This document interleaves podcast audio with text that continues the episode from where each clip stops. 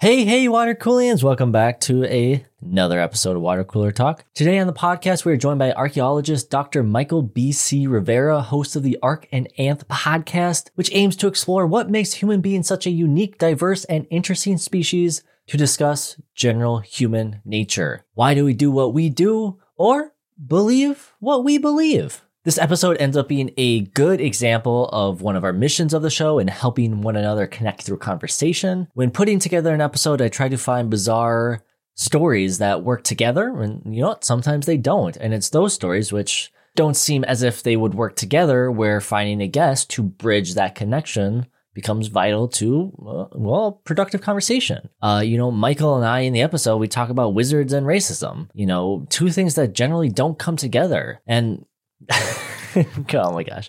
Now, as I'm saying that out loud, I now realize that the KKK, Grand Wizards, I, okay. All right.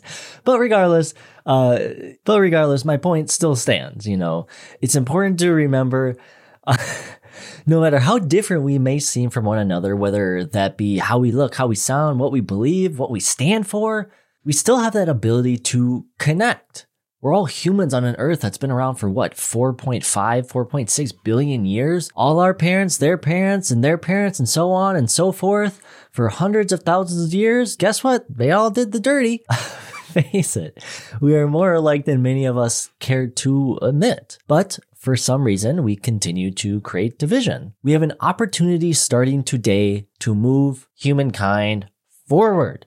So, without further ado, ladies and gentlemen, this is Water Cooler Talk episode 46 titled Campfire Stories with Dr. Michael B.C. Rivera. Enjoy. This is the story of a podcast that takes weird news from across the world. And while many of these stories may seem fake, they're absolutely not because they're real. All right, Michael, you ready to jump into our first news story here? Yeah, I am very ready to to jump in. It's a really good one. Let's do it. Hopefully, I have everything recording because sometimes you just forget. All right, this is from CNN Travel, August 8th, 2020. This New Zealand man gets paid $10,000 a year to be a city's official wizard. On a sunny autumn afternoon, two wizards in long black robes and pointed hats sat down for coffee in the city of Christchurch, New Zealand. It wasn't Halloween, there was no costume party to attend. Instead, as they sat and sipped their daily coffee, they discussed official wizard business. You see, in the city of Christchurch, seeing a wizard isn't completely out of the ordinary. For decades, the city has had an official wizard, Brackenbury Channell, Brackenbury, who is known as the Wizard, settled in New Zealand in the 1970s. Over the years, he became a well known fixture at the front of the city's cathedral, in which he would spend his time pontificating on life theories, which, as mentioned, earned him $10,400 a year from the city council for his acts of wizarding. As a young man, the wizard spent his youth journeying and learning the ins and outs of sociology and psychology before starting what he called a fun revolution, which aimed to bring love, logic, and levity to the world. After losing a position at the University of New South Wales in Sydney, Australia, the wizard created his own position at the university as their official wizard. But this job wasn't a job of casting spells and impersonating Gandalf. The wizard saw his role in the position as being kind of a provocateur, someone who brings a sense of fun to the world, but also criticizes the system, a showman who doesn't mind making a fool of himself. However, the world, his family, and especially his first wife, didn't share his zest for life. So after bouncing around universities, the wizard moved to Christchurch, New Zealand in 1974. When the wizard arrived at Christchurch, he saw the city as a romantic dream and set his sights on convincing the public, but more importantly the city council, that the city was in need of a wizard. As his profile among the city grew, he got more official recognition, including receiving the Queen's Service Medal, one of the highest honors in New Zealand, and became a mainstay. Now age 87, the wizard spends less time in the public eye and is set to train a successor, 38 year old Ari Freeman, to take his mantle as the official wizard of Christchurch. But times are changing for the wizard. As the world around him moves forward, he stays passionate to his beliefs, including his disdain for the census, vegetarianism, climate change, evil music, and the resistance to the idea of a female becoming a wizard. And there is perhaps little need for a public figure whose views are increasingly out of step with those in the community. As a successor to the wizard, Ari Freeman is aware that he can't be a wizard without the support of the community. To him, being a wizard is a way to empower people who are lost or depressed and shake them out of the bounds of what is expected. He states, It takes someone to do something unusual to poke their heads in to create a zeitgeist change. I want the wizard phenomenon to continue, and I will totally fulfill that role. So, Michael, before before we get too much into it, I'm gonna steal a question from our friends over at Going Ghost Podcast. But where do you stand on the supernatural? And you know, if you believe it, Mhm. have you had any experiences? Oh wow. Well, I, I find this story really interesting, and also, you know, as soon as I saw photos of him, I did think about Gandalf. But of course, the news story says that he's been doing it since the 70s. I, uh, I mean, my, myself, um, I have had very little um, supernatural experiences. I would say that maybe there was something that happened when I was in high school where um, I went to a really old school here in Hong Kong, where I'm from and where I grew up. Uh, the school was a, you know, 100 and 100 and something years old. So 110 years old around. So obviously it had survived um, a lot of like wars and a lot of just a lot of history in the city. And I know that around World War II time, the Japanese occupied Hong Kong around the 1940s. And for a number of years, the school was actually converted into like a hospital. There would be, you know, nurses and doctors like treating treating patients there Mhm, for yeah. time. So then there was one one day I think there was like a IT class, you know, computer class, and I had to uh, go up to the IT room. I remember like going there. I got there first before. This was in the hospital. This was in the school, but for the school, yes. Okay. used as a was hospital used in the as- got it. 40s. And the, the reason it made me think about this history was because I I stepped into the computer room. I was the first one there. My classmates hadn't arrived yet.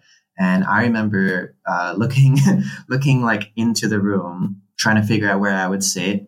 I swear I saw like this sort of like faint grayish, silverish, bluish kind of figure of like a of a young girl who was sitting behind one of the uh, computers. I, I ran out of the, just ran out, and I was like, "Oh my god!" Like I had to tell my classmates, "You won't believe what I just saw," and I was so I was so scared. Uh, a really weird thing was also like, you know, with my classmates now, you know, I like slowly like peeked at like what was on the computer uh, where she was sitting. This little girl, if if she was indeed there, had like like slammed the keyboard no words or anything, but just like, you know, just slamming the keyboard a couple times. And I was like, Yeah, uh, mhm. in the login, like under username where you could log into the computer, just like someone had slammed the keyboard. And I think it was her. no. and then I went, of course, I'm so like, you know, I, I- I'm now a scientist. And I think ever since I was young, I had this, this mind for like, I, I want to know what is going on. I want the facts. So I went to go look in the library at like the history of the school. Um, apparently, like that room in particular was like an infirmary where physicians would treat young children in particular. Oh, okay. Yeah. yeah. I didn't want to know that, to be honest. No, that that's one of those things where I mean, as you say, you're a scientist, so you're trying to put together like this scientific method to see if if maybe I was just seeing something or if it actually happened, and then all these facts kind of line up, and you're like, oh crap. yeah, I mean, that's the only one I can really remember, and it and it fit with the within the story of like the school that I went to. I don't really remember any anything uh, other than that, but Yeah, I've I've never had a ghost situation. I've never seen a ghost. I don't know. I'm somebody. I'm not. I'm not a huge believer in ghosts. Other people, you know, you've had obviously that experience. You know, why are we not seeing ghosts just walking around normally? Why does it always have to be in haunted buildings? Who knows? I don't know. But I do believe in you know like energies and stuff of that nature, and just obviously the energy fields of the earth and what we're creating, and those providing a sense of I don't know, maybe a different plane of existence. Who knows? I don't know. I'm not I'm not a scientist. I just podcast in the basement. I um, that just reminded me of several experiences that I've had um, in my job as well. So um, I, I'm an archaeologist, and you know I, I study human remains. I study bones and teeth. You know I have access to skeletons in in labs and museums, universities around the world. I don't know if you can imagine this, but you know for the for the scientific investigations that we have to do, I'm trying to understand like what what makes us human, and I have to measure bones. I have to take observations of, of skeletons, and what you do is, you know, typically typically these things are like in in a basement or like in, in a in a room tucked away. I don't know how many times you've ever been in a room with tens of thousands of skeletons. It's it's not happened a lot. For me, I think that I have studied over 4,000 or 5,000 skeletons now Wow. in my career. You know, when you're when you're working late and it's it's 7 p.m., um, you're you're in the basement. Your your desk lamp is the only lamp illuminating the room, and behind you is just rows and rows of boxes, and each of them inside, if you imagine, are the remains of, of people. Especially when it gets late um, and you're tired, like you can really you feel exactly as you say there's there's some energy there and it hits different because sometimes also you know that these remains were you know maybe the maybe people that were um, caught up in in a battle who didn't you know perish in the, in the nicest of ways. Um, some of them are the elderly some of them are children and some of them are um, you can just tell that they maybe suffered during their life because there are signs of disease that show up on the bones it can be really impactful just doing my line of work Well, you study humans. You, you study why humans do what humans do. Like, why why do we have those feelings? Why do these bones give off these feelings to you know you in particular? Mhm. You know, why do we enjoy stories of a wizard or stories of magic, whimsy? What why? What's the reason for that? That's a really big question, you know, like why why is it that we believe? Why why is it that we have faith or why is it that we, you know, why do why do humans humans have this capacity for like imagining ideas and beings beyond here and now, beyond what you can feel and touch, beyond what you can see?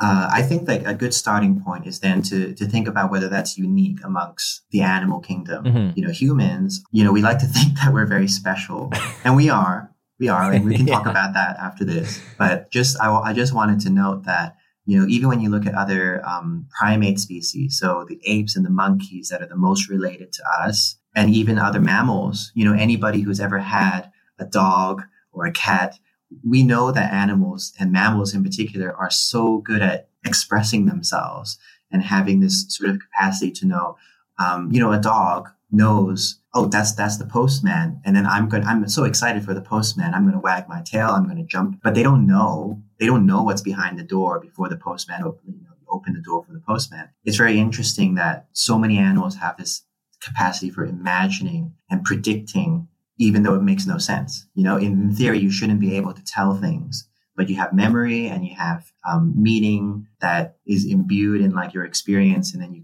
you kind of like extrapolate that and you kind of Mhm. you know think about things that you can't see but we think about it nonetheless Well, yeah, and I think it, it's one of those things where, I mean, kind of going into religion a bit, like it's to somewhat answer questions that we don't have the answers to. Mhm. Generally, as humans, we're very fearful of not knowing something. Mhm. We create something to fill that void. that's a really like um, a, a very big hypothesis that um, a lot of scientists, a lot of theologians and philosophers, they do put forward this hypothesis that perhaps it is a way of explaining things that we, we cannot explain. When we go back around maybe like 50,000 years ago, that was the first time that we see Homo sapiens actually like putting art like on the cave walls and actually using, you know, representations um, drawings and even little like symbols sometimes. And so they're using language and they're using art as a way of saying what they mean, expressing themselves, making sense of the world around them. It's not too hard to imagine that then they would use the same kind of language and art to explain things that cannot be explained, such as natural disasters. How does nature work? Where did nature come from?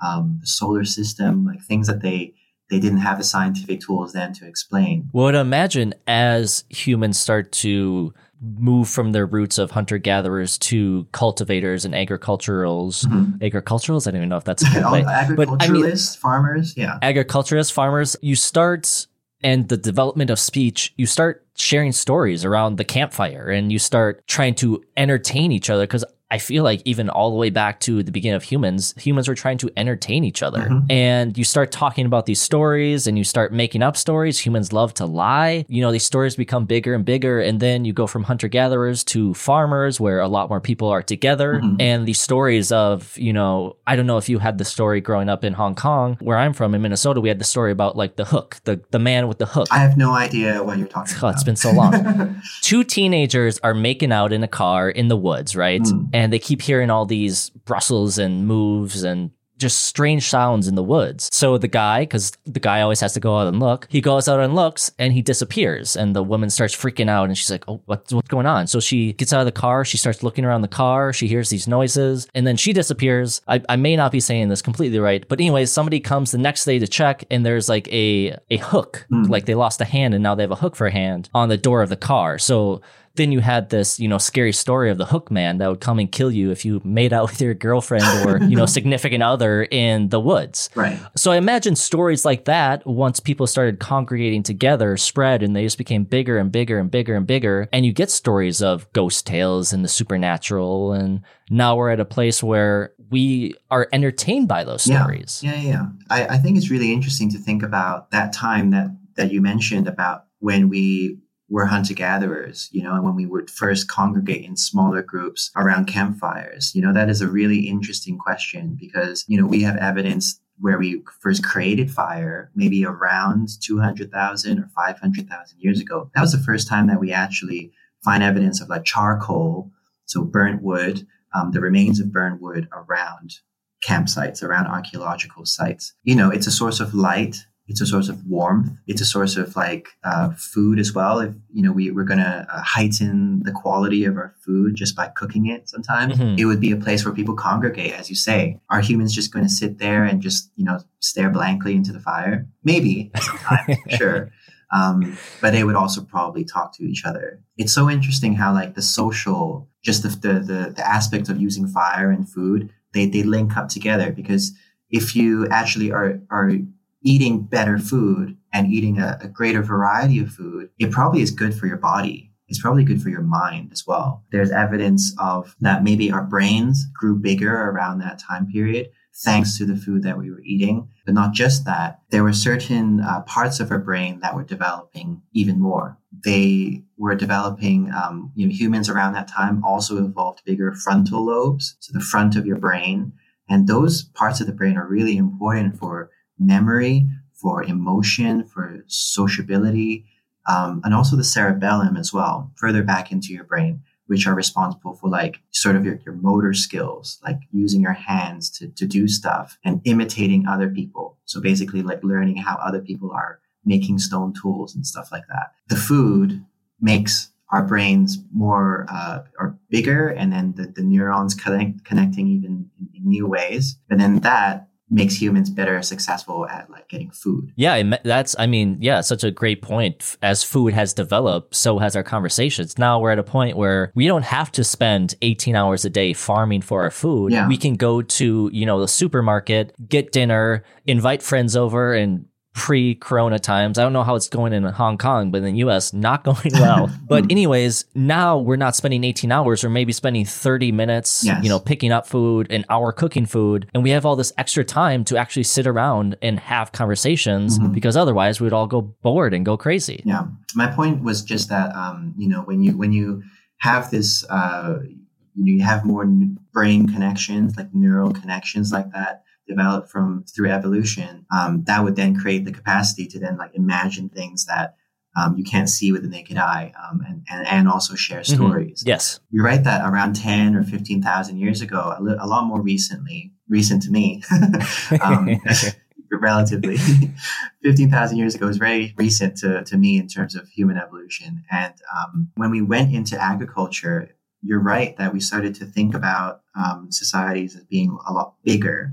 Through that, you actually start to then have different political systems, different social systems, different economic systems. And so I'd love to ask you what you think about this, but have you ever thought about economics or like, you know, capitalism is also something that you have to believe in in order for it to work? I think you have to believe in a system as, you know, societies grew.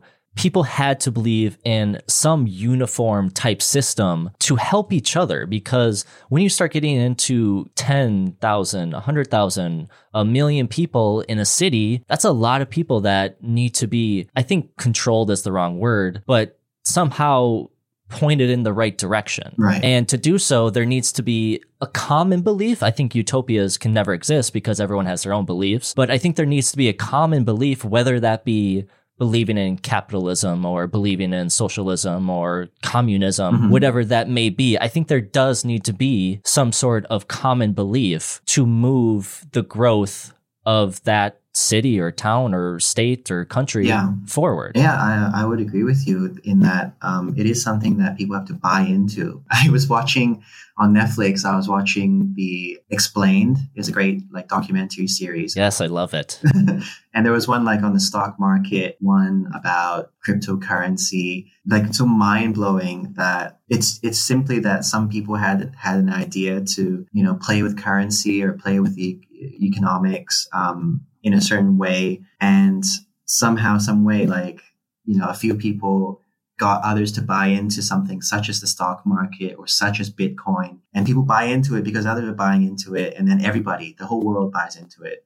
And that to me is so fascinating because in essence, you know, money or cryptocurrency or, or any Doesn't exist really. it doesn't exist really. It's just, oh, we believe that this is the value of, it, of an item. we all agreed that we would say, hey, We all agree with the with the value set by by banks and by corporations. But in the olden days, you know, I would I would see you. I see that you grow potatoes. I grow onions. Let's trade a potato for an onion. You know that that was what our our barter and trade system used to be like. And also in terms of like how we organize our societies, you know, we have things like the United Nations, you know, governments that, that handle the lives of millions of people at a time. A lot along, not that long ago, 10,000 years ago, maybe our groups weren't really that big. Um, at the very most, it'd be like a couple thousand or tens of thousands. And we would be like, okay, that's probably the limit of what we could control or regulate or moderate. So this is our kingdom or this is our uh, chiefdom, our, our band. And, you know, sometimes we'll send delegates of our tribe to, to trade with others or to negotiate like land boundaries. But we're not going to, we're not going to like try and, you know, dominate the world, basically.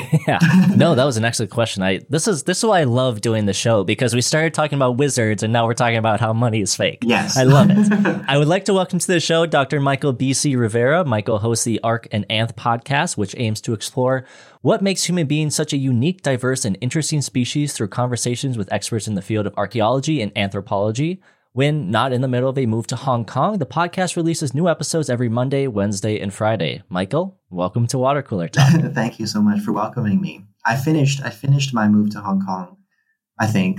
I don't know if you've ever moved from the Netherlands or the UK to Hong Kong. It's like nine thousand. The say as with as with you mentioning, have I worked with bones before? I am not. Right. It's quite a move. I think everything is set up. I think all the furniture is here, and I think I think I'm like ready to be at work, which is why like we're, we're recording right now and not like a week ago. Yeah, I had contacted you in like the middle of your move. yeah. we're here now. Uh, you yourself, as you mentioned, are an archaeologist. Why is it important to start a podcast and have these conversations with others in your field? I would imagine when the common everyday citizen thinks of these fields, it's Laura Croft, Yeah. it's Indiana Jones, it's, you know, you mentioned how Bones, the show Bones was influential in doing what you do. And I mean, I, India, love Indiana Jones, but he was not the safest with those uh, ancient artifacts. No, and uh, a lot of people in my field, not me, I was inspired by Bones, as you said, but a lot of people, other, you know, my friends and colleagues, they they love Indiana Jones. They just love the fun of it, and at the end of the day, it inspired them to to to enter the field. I think that archaeology is like a really important field because you know sometimes when I was uh, you know during doing my undergraduate degree, my bachelor's, I would come back home to Hong Kong and I would sit at the family dinner table, and my family didn't understand what I was doing. They didn't get it. they don't understand why I would care about stuff that happened Uh-huh. 500 or 50,000 years ago. You know, and I wasn't a doctor. I wasn't an astronaut trying to figure out how we could live in space one day. I wasn't doing something quote unquote important. Mhm. And then we start to, you know, later on in dinner, then they would ask me like what I was doing. Like, what actually are you learning? I would tell them like a little bit about it. And then they suddenly had questions. They were like, oh, really? That's what you do? When was the first human ever like around Hong Kong? And I was able to tell them, well, easy, like that 7,000 years ago, that they were the first like fishers, fisher, fishermen and fisherwomen who would live in like small societies. And I was able to tell them a story. I could explain to them, like, why is it that genetically, you know, a lot of us Asian people, we have like black hair. Uh, why is it that we sweat? Is that evolutionary? Like all kinds of different questions. And I was able to tell them that story. The aim of my podcast is to try and like incite more of that interest. Even though it's not obvious, I think all of us want answers to questions. Sometimes questions that we don't know that we want the answers to until you hear someone talk about it. Yeah. And so like, yeah, that's why I was so excited to, to talk about this story, for example, about why we believe there's a lot of like interesting evolutionary uh, things that we can say about it. But yeah, that's what I was thinking about. Uh, listeners, if you'd like to connect with Dr. Rivera and learn more about his work, you can do so by following him on Twitter at Rivera Michael and on Instagram at Dr. Michael Rivera. You can also support his show, the Arch and the Anth podcast, by following on Twitter and Instagram at Arch and Anth Pod. Once again, at Arch and Anth Pod. And as always, those links will be included in the description of this episode and on our website, www.watercoolertalkpod.com.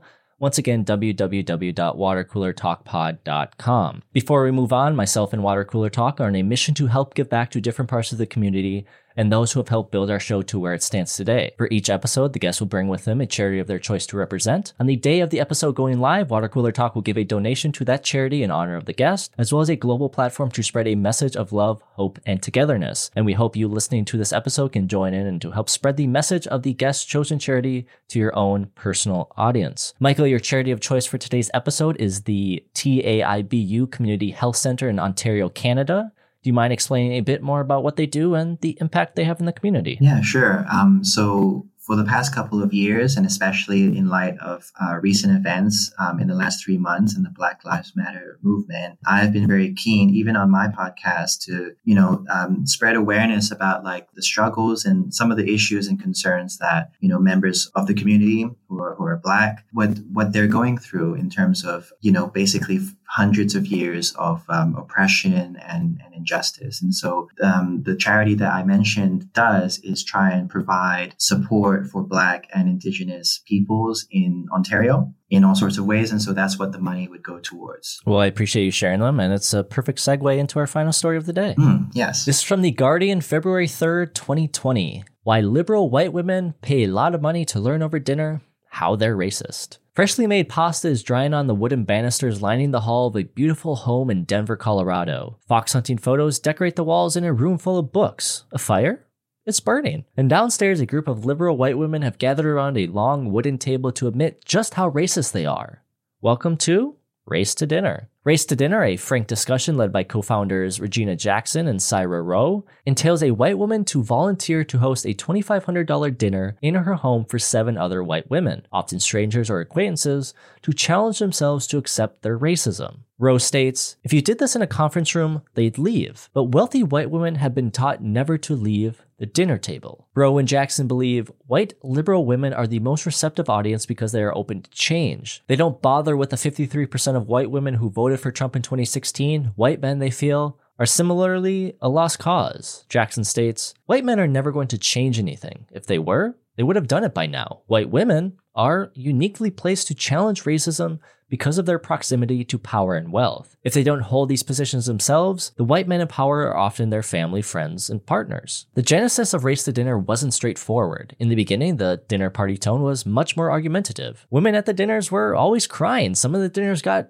much, much more out of hand. Attendees have tried to place hands on Jackson and Rao, and racial slurs have been thrown around. I, am sure some of you have uh, experienced some uncomfortable Thanksgiving dinners. But in recent months, the model changed. They didn't just want to have women rely on them to shout at them for being racist and then go home. They began to expect more from them. They asked women to speak up, own their racism. The women who sign up for these dinners are not what most would see as racist. They are well read, well meaning, mostly Democrats. Some have adopted black children. Many have partners who are people of color. Some have been doing work towards inclusivity and diversity for decades, but they acknowledge that they also have unchecked biases. They're there because, as pointed out by one of the hosts, Jess Campbell Swanson, they know they are part of the problem and want to be part of the solution. So, getting a chance to read through the story, mm-hmm. I think what these two women are doing, there's a lot there's a lot of good being done by having these dinners, having these conversations. It's I mean, it's why I do this show. It's to have these conversations and make it more normalized. Mm-hmm. But I think one thing that's being missed is that there's no real clear definition. And I think this is common across a lot of other platforms as well.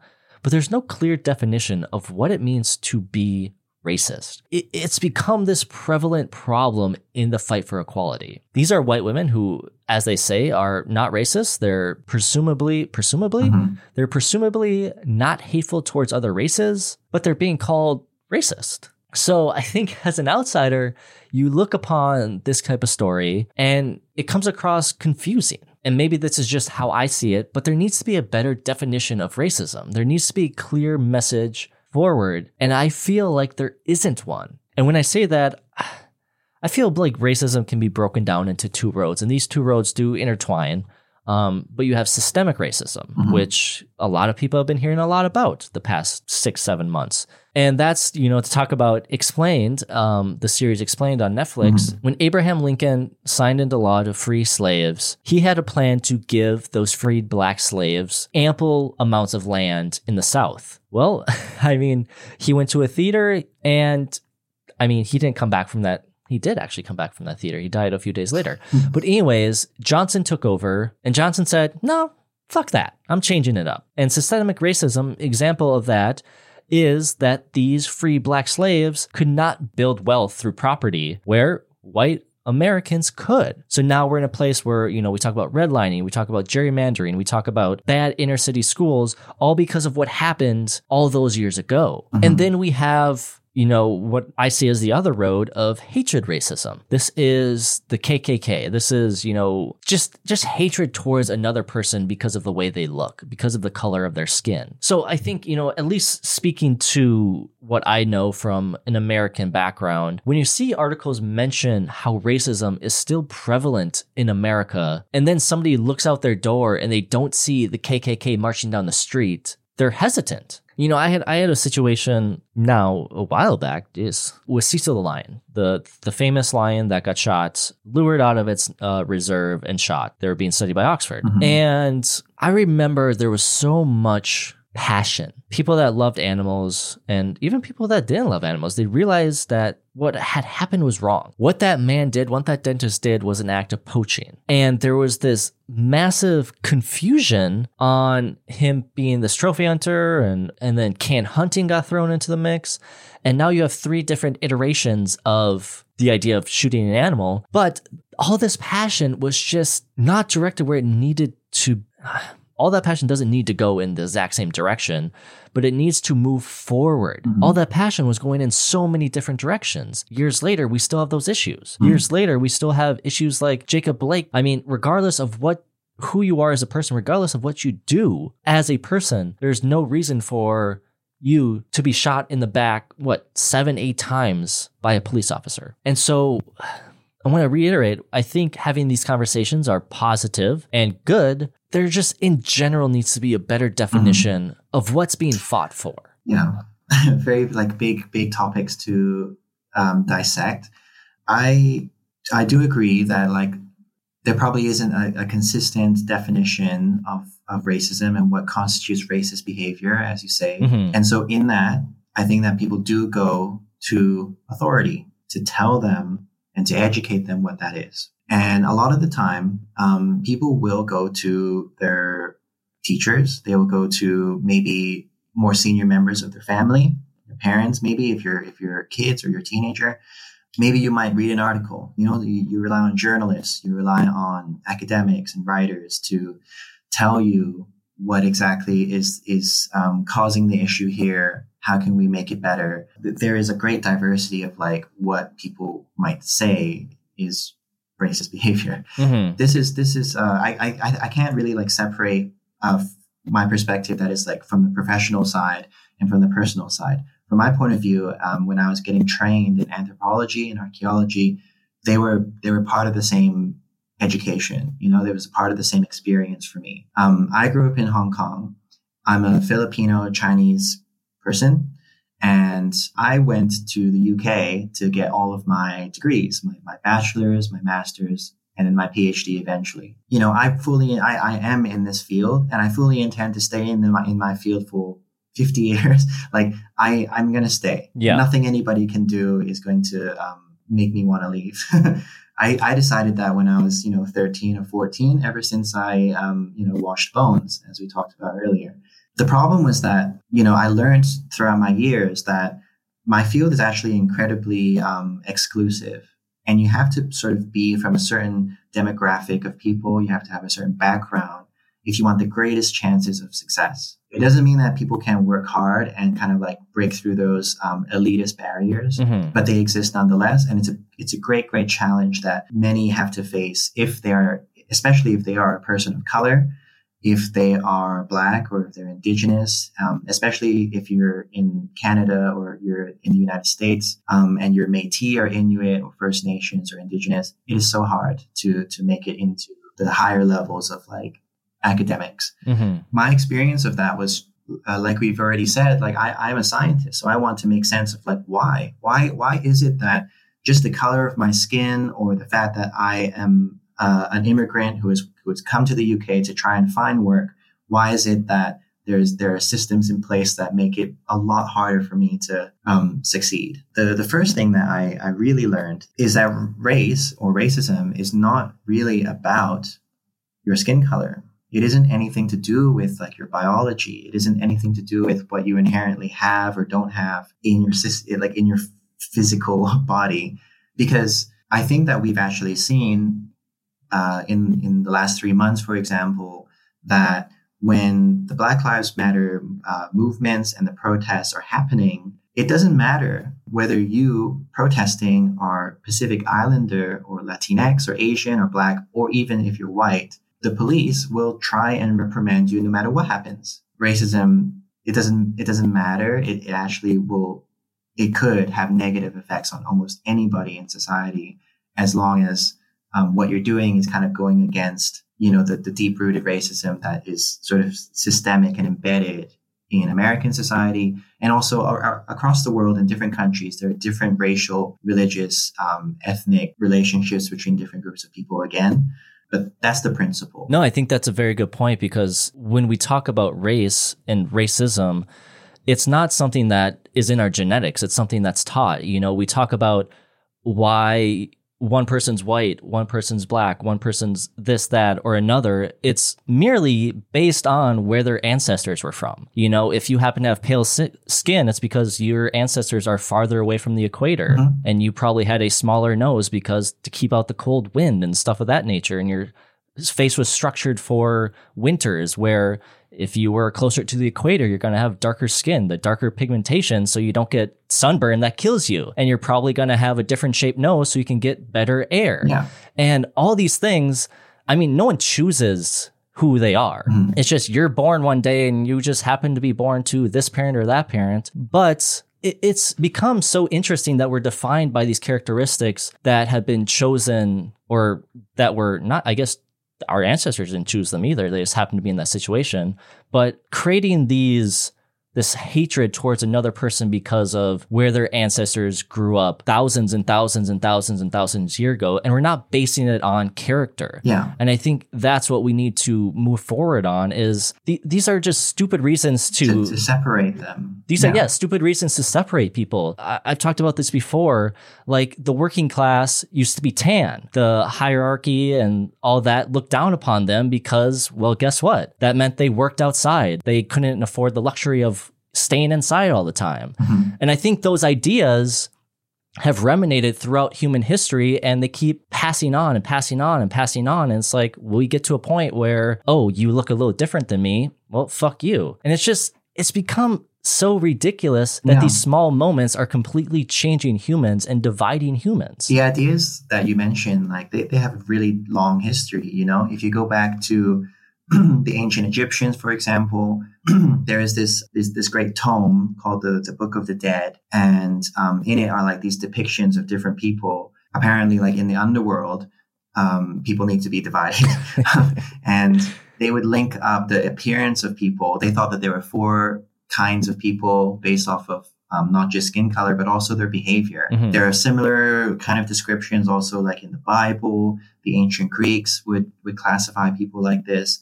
And even the earliest uh, scientists in my field, um, working around the 1800s, again would look at skulls and be like, oh, this skull shape means certain things about their biology, but also linking it to character again. So this is the superior skull shape and the superior skin color, and all of these other ones are They're they're either they're just inferior in a hierarchy or they're they're deviations of the ideal skull shape. We Mhm. can all suppose like, oh, what would the ideal shape be? Well, oh, apparently it is white people. You know, white people have the ideal shape. And you're right that we need to separate all of these links in the past that were made between a person's appearance and their character. All of it was just to justify some really horrible things in the past genocides, eugenics movements that aim to purify populations of people, um, the transatlantic slave trade. All of those were justified by, by, by politicians and by scientists, even who were embedded in that social political context. They wanted to justify the horrible things they were doing.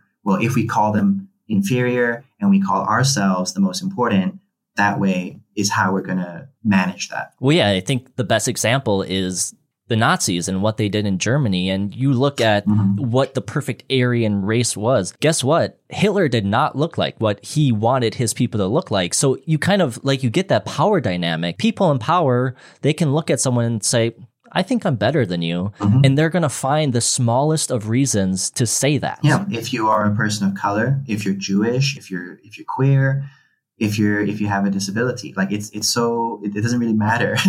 it's just making up stuff to justify like what they want. Yeah. I have this belief that we're all somewhat have racist tendencies or not not racist tendencies but preferential tendencies. Mm. I've mentioned if you're growing up in a white community, everyone you hang out with is, you know, white. If you go to the store, there's a white cashier, white people stocking the shelves. If you go home, you watch white TV, Mhm. you're going to have a preferential treatment of white of a white person compared to someone else. Does that mean you're a horrible person?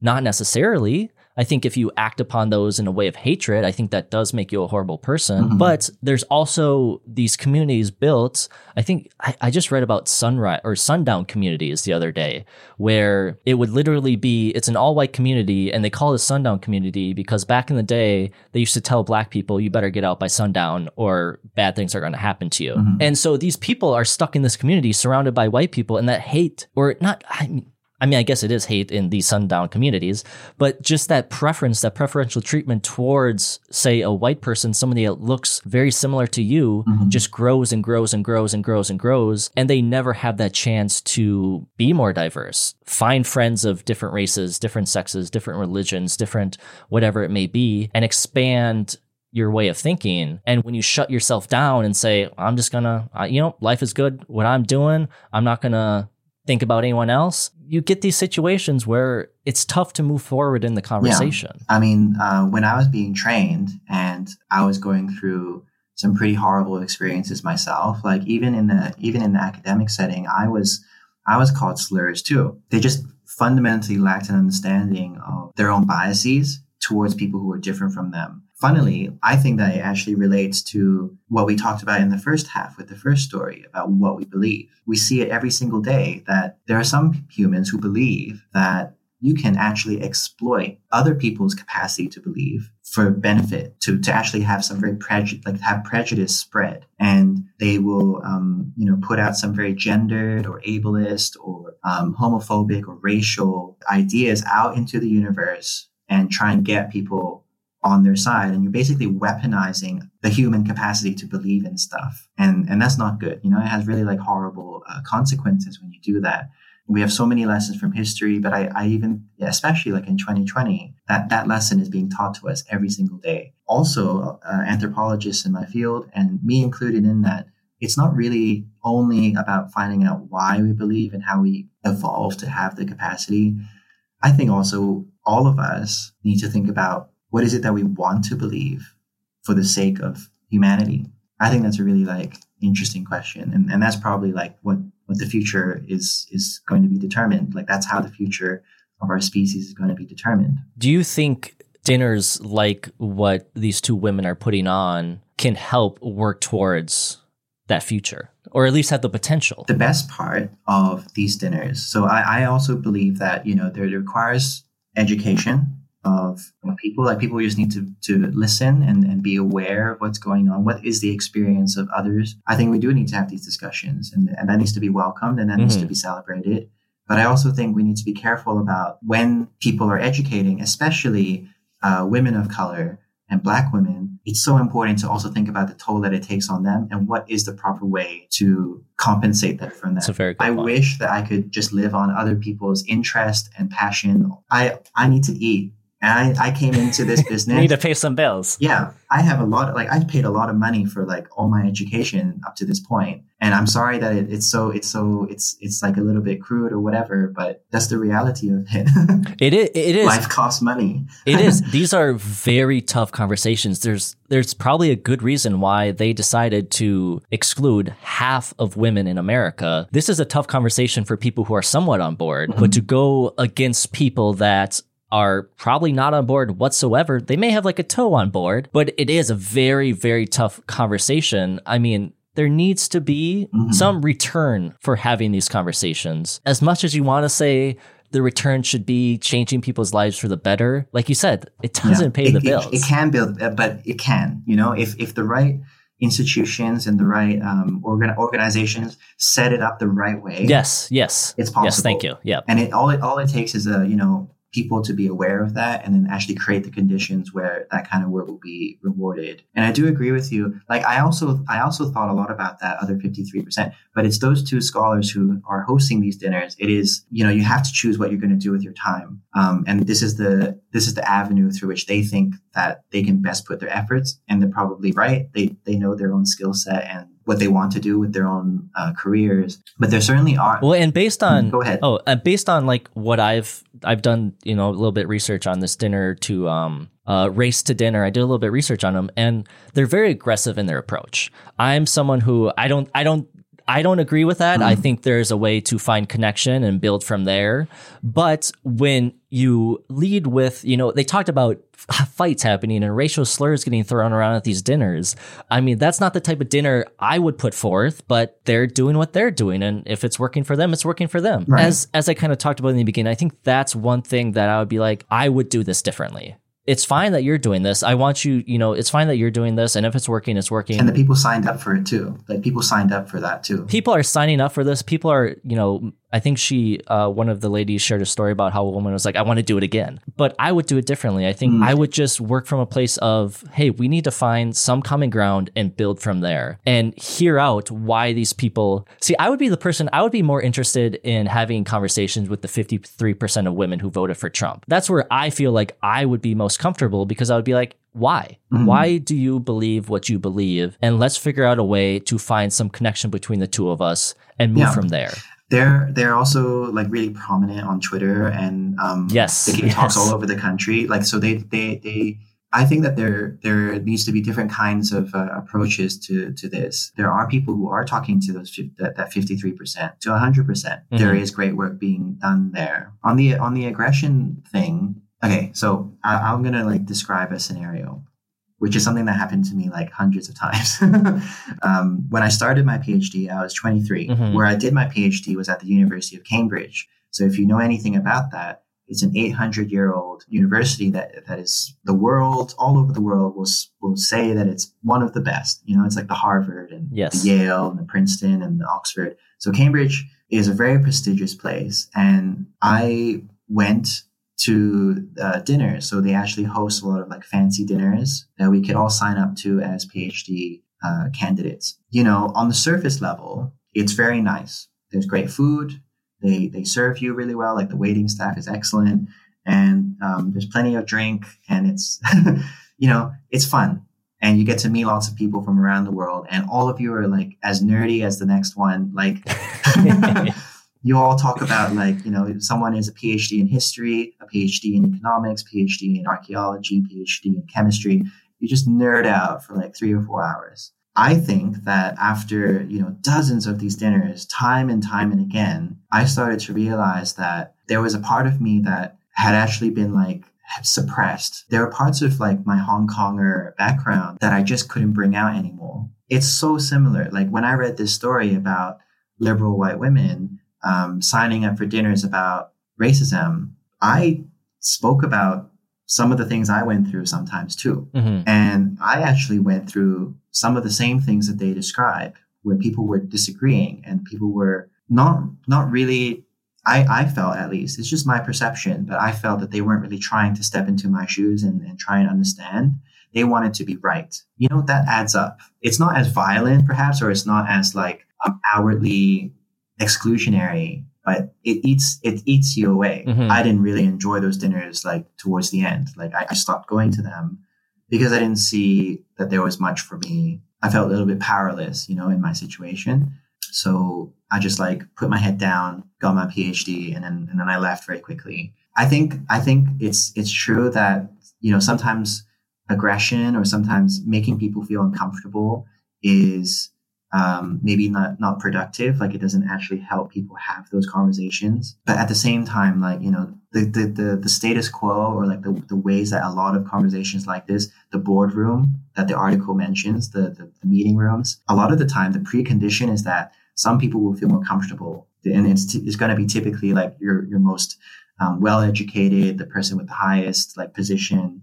You know, those are the people who feel the most comfortable saying whatever they want and feeling that everybody is going to cater to them. But what about all the other people who don't really feel like that they have that much power to say that or that much freedom to say that? And I think I think uh, what you said about being uncomfortable, I I don't think that always has to come from a place of aggression. You know, I've had many conversations on the show where I may not have been as comfortable with the topic as the other person. They might have been an expert in that field.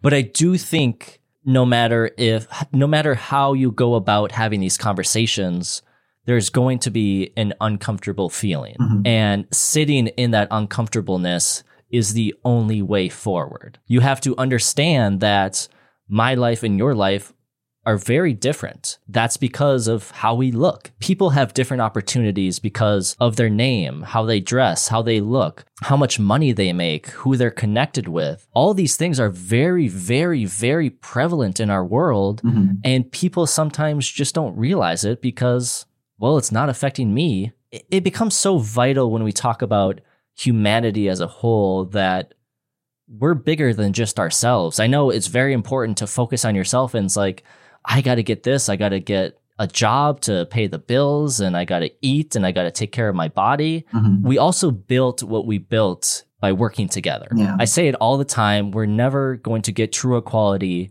if one group tears down another. I think there's a good quote by Paulo uh, Freire, or I think that's how you say his name, but he talks about basically being careful of the oppressed becoming the oppressor. Equality is about two groups moving forward together.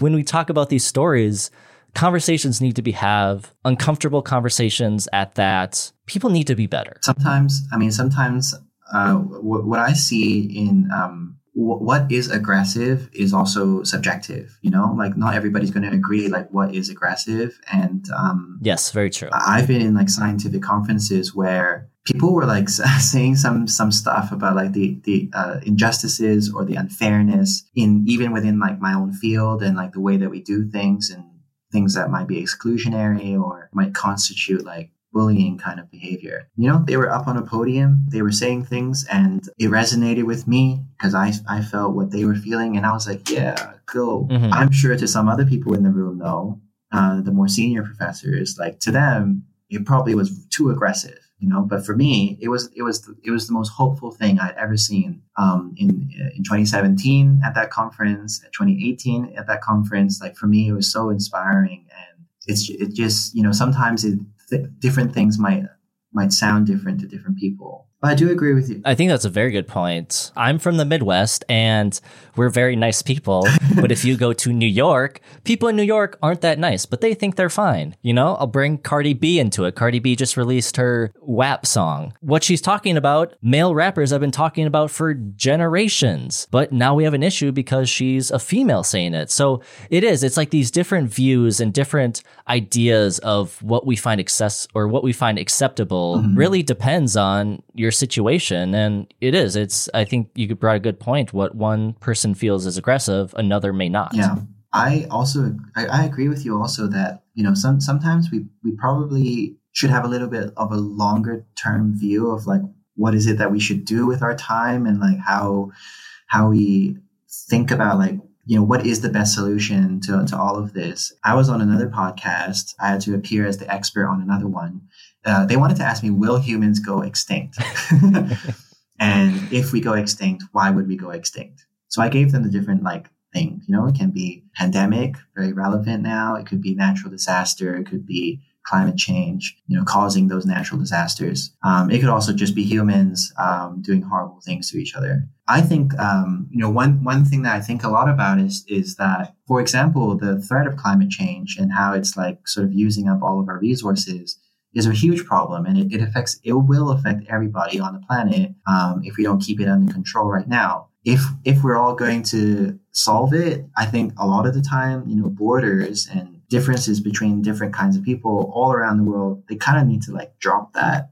Just drop it and take care of like the big thing that will threaten us one day, or else we're turning into a Mad Max society. Yeah, but people people hold on to it. Again, it's, it's going back to that. You know, people believe really hard in the thing in the systems that are in place the governments the black lines on maps. It doesn't make any sense to me. Like i think all like we need to stop thinking like that and and really try and think across cultures and across nations so that we can actually like solve some of the bigger issues, which will have no mercy no matter what our po- political beliefs or our social tendencies. Uh, Michael, thank you for taking the time to share your perspective on some of the strangest and most interesting news stories the world has to offer in a productive and meaningful conversation. Once again, if you'd like to connect with Dr. Rivera and learn more about his work, you can do so by following him on Twitter at Rivera Michael and on Instagram at Dr. Michael Rivera. You can also support his show, the Arch and Anth podcast, by following on Twitter and Instagram at Arch and Anth Pod. As always, those links will be included in the description of this episode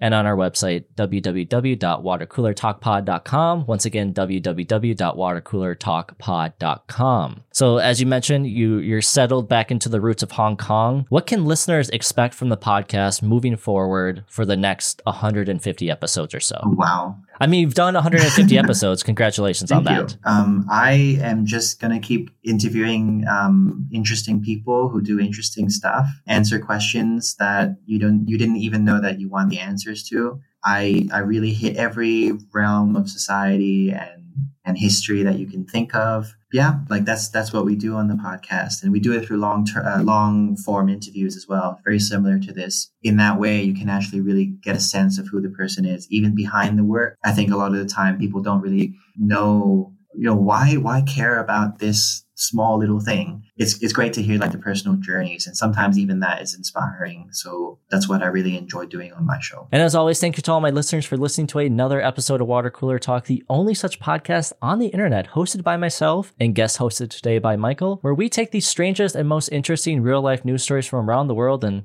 well, just trying to have a good old conversation about some of those ideas discussed in those bizarre news stories. Michael, we are now at my favorite part of the show where I hand the show off to you to close out the show with some final thoughts.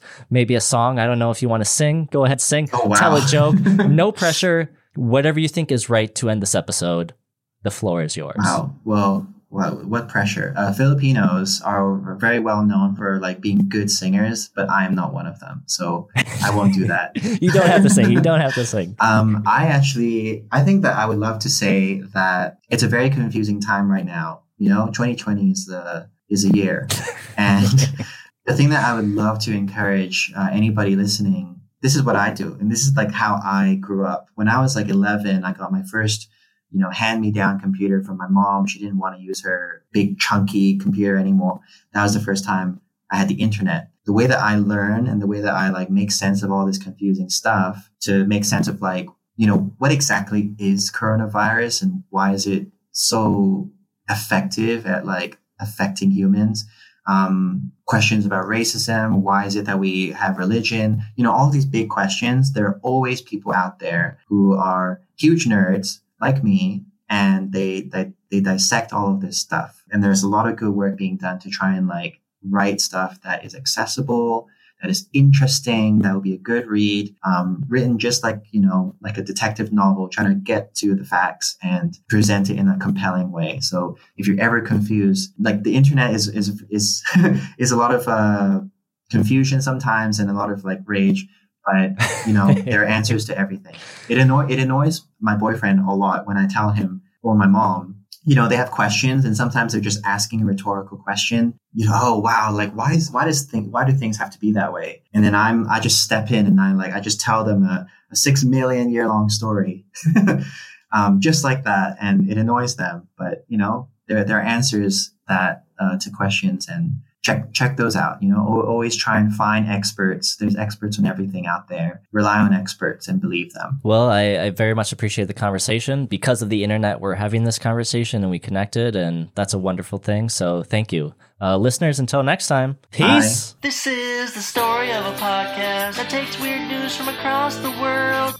And while many of these stories may seem fake, they're absolutely not because they're real. What an episode, what a guest, what a time. Thank you once again to Michael for calling into the studio from Hong Kong to talk about those bizarre news stories. As always, make sure to support his podcast, the Arch and Anth podcast, by following the links in the description of this episode or by going to our website, www.watercoolertalkpod.com. Also, make sure to support Michael's charity of choice for today's episode, the TAIBU Community Health Center in Ontario. All it takes is $5, the price of a coffee to help make a difference. Helping out can even be as easy as telling a friend about a new cause around the water cooler, wherever those dang water coolers may appear. But, anyways, to the corrections. In the first story discussing New Zealand's wizard and wizard heir apparent, Michael mentioned the first art by Homo sapiens being around 50,000 years ago. I was able to discover a rather recent discovery by scientists that found what they believe to be art by Homo sapiens in South Africa to be from around 70,000 years ago. I'll double check with Michael and provide an update if needed on that fact. For the Hookman story, I was I, I was close to the fabled retelling. Uh, legend says a couple is macking out hard in a parked car listening to the radio. Over the radio, they hear of a serial killer escaping a nearby mental institute. Bada bing, bada boom, you add in your own flavor to make it scary. And the story ends with a hook embedded or hanging from the side of the car with the couple murdered. Now, that's how it was kind of heard here in Minnesota. If you've heard the story being told a different way, please email us, watercoolertalkpod at gmail.com. As for the discovery of fire, Michael mentioned the remains of charcoal for the use of fire, first found 200,000 to 500,000 years ago. This would line up with the beginning of the evolution of Homo sapiens and fire, but research from the University of Toronto and Hebrew University identified the earliest known evidence of microscopic traces of wood ash dated 1 million years ago in South Africa. If you're needing to get married and need to find something old, well, South Africa might have it for you. And to add on to Michael's point about better diets helping enlarge our brains, there's very good research for further reading by Manuel Dominguez Rodrigo on how eating cooked meat helped us become the humans we are today and helped evolve our large human brains, as Michael discusses in the episode. And then we do have an update to the corrections from Michael uh, asking about those questions. He says, In my class, we go with the strongest evidence when we make general statements. The traces of fire dating to very long ago are difficult to identify because we're really just finding small traces of evidence we can test chemically. It is best to stick with what we know for sure. Something is charcoal, signs of burning fuel, that would be 200,000 to 500,000 years ago, like said on the episode. We only have a range as well, and no definite time because of our chemical analysis are subject to error. But that is a direct update from Michael himself. Thank you for that, Michael. In the second story discussing racial conversations over dinner, that's not your family's Thanksgiving. I very whitely called Cardi B's new song WAP. It is instead called WAP. Yeah, you gotta get it right. I don't want to, you know, Cardi B in the DMs being mad at I uh, mispronounced the song. But, all right, Water Coolians, that's another Corrections Corner. Thank you for taking the time out of your day to listen to another episode of Water Cooler Talk. Once again, thank you to Michael for calling into the studio from Hong Kong and talking about some of the strangest, most weird news stories the world has to offer. But anyways, that's your corrections. That's your episode. So wop wop wrap your way out of here. Oh goodness! Uh, just turn off the. This is the story of a podcast that takes weird news from across the world. And while many of these stories may seem fake, they're absolutely not because they're real.